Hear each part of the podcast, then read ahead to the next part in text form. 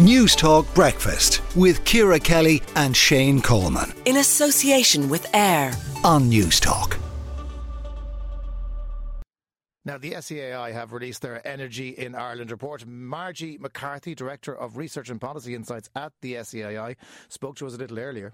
We were 85% dependent on fossil fuels to meet our energy demand, and about 80% of that energy was imported from outside of Ireland. And so you can see a huge message there in terms of our real need to uh, accelerate our deployment of renewable energy, to build better energy security in Ireland um, using our indigenous energy supply, the wind and solar and bioenergy, for example. Um, but what that will result in is lower emissions to ensure that we try and reach our national carbon budget.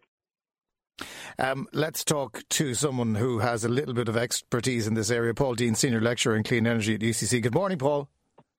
Good morning. Uh, now, uh, we are going to talk about COP and the deal to transition away from fossil fuels a little bit later on. Uh, we're not practicing what we're preaching here in Ireland, are we?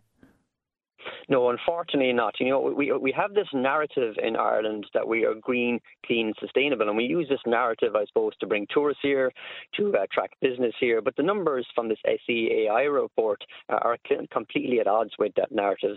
As we heard in the piece there, Ireland is one of the most fossil fuel dependent economies uh, right across Europe, with over 85% of all the energy that we we will use in Ireland today coming from fossil fuels, and that's very disappointing. You know, and as we heard from Margie there, it, we're we have solutions, uh, we have options, and look, those options will take time. But it's very disappointing to hear that a country like Ireland is so reliant on fossil fuels at a time when fossil fuels are costing us a fortune. Last year, in 2022, for example, we spent over about one million euros every single hour importing fossil fuels into Ireland. So they're costing us a fortune. It's also costing us the earth. Uh, we know yeah. that from climate science that, that that the pollution caused by these are changing our climate in very dangerous ways.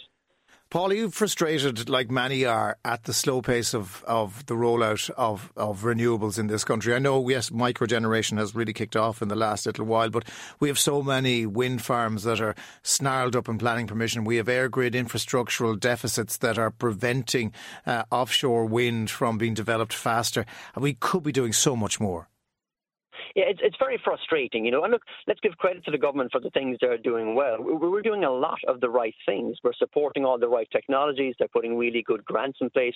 They're practically throwing money at you for, for retrofitting grants and for electric vehicles. But unfortunately, we're not doing things quick enough. We're not doing things at a, at a scale or a pace that, that's, uh, that, that's really big enough. And, and that's very frustrating. You know, we're, we're going through, we've just come through one of the biggest fossil fuel crises in the last 40 years.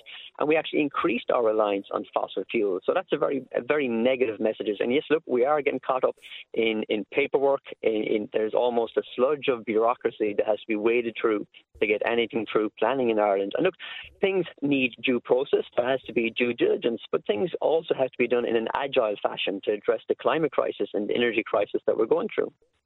So things are falling. Um, how do we get them to fall faster?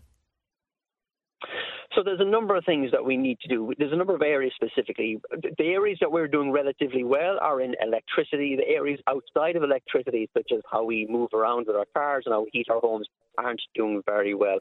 There's a fundamental principle, I suppose, that we need to follow. We have to make it easy and convenient for people to do the right thing. Uh, this report points to transport, for example, where we are increasing our use of petrol and diesel. And a lot of that is because uh, many short trips that we have to make, we don't have good options to do it. So we need to make it easy and convenient for people to use public transport. And look, that comes back to the, the, the planning challenge there as well, building things like bus lanes, building things like cycle lanes, because we, we do know from the evidence in Ireland, when you give people options, people will always do, tend to do the right thing and the easy thing. So we need okay. to get that infrastructure in place but also people aren't doing the right thing. They they say they are. They're trying to. Uh, there's there's a separate report out from the SEAI today saying that people uh, are, are not using energy efficiently. One in five people travel by car for short journeys. A similar proportion use a tumble dryer. We know that these things sometimes are essential, but are we still a little bit complacent? Yeah, look, and this stuff is tricky. You know, I suppose we, we, we, we all, I suppose, want to do our bit to save the planet, but we all want to we all want to avoid uh, inconvenience as well. Uh, I suppose one beacon of hope from this behavioural report, which was released in conjunction with this uh, with this fossil fuels report today, it does point to the fact that a lot of people are motivated to make changes uh, on environmental grounds rather than economic grounds. So I think we need to do a little bit more on the targeting and the messaging there, letting people know what types of practices pollute the most and what are the options to reduce that pollution in the best way. All right, we leave it there for now. Thanks very much for joining us. That is uh, Paul Deane, Senior Lecturer in Clean Energy at University College Cork. Newstalk Breakfast with Ciara Kelly and Shane Coleman. In association with AIR. Weekday mornings at 7 on Newstalk.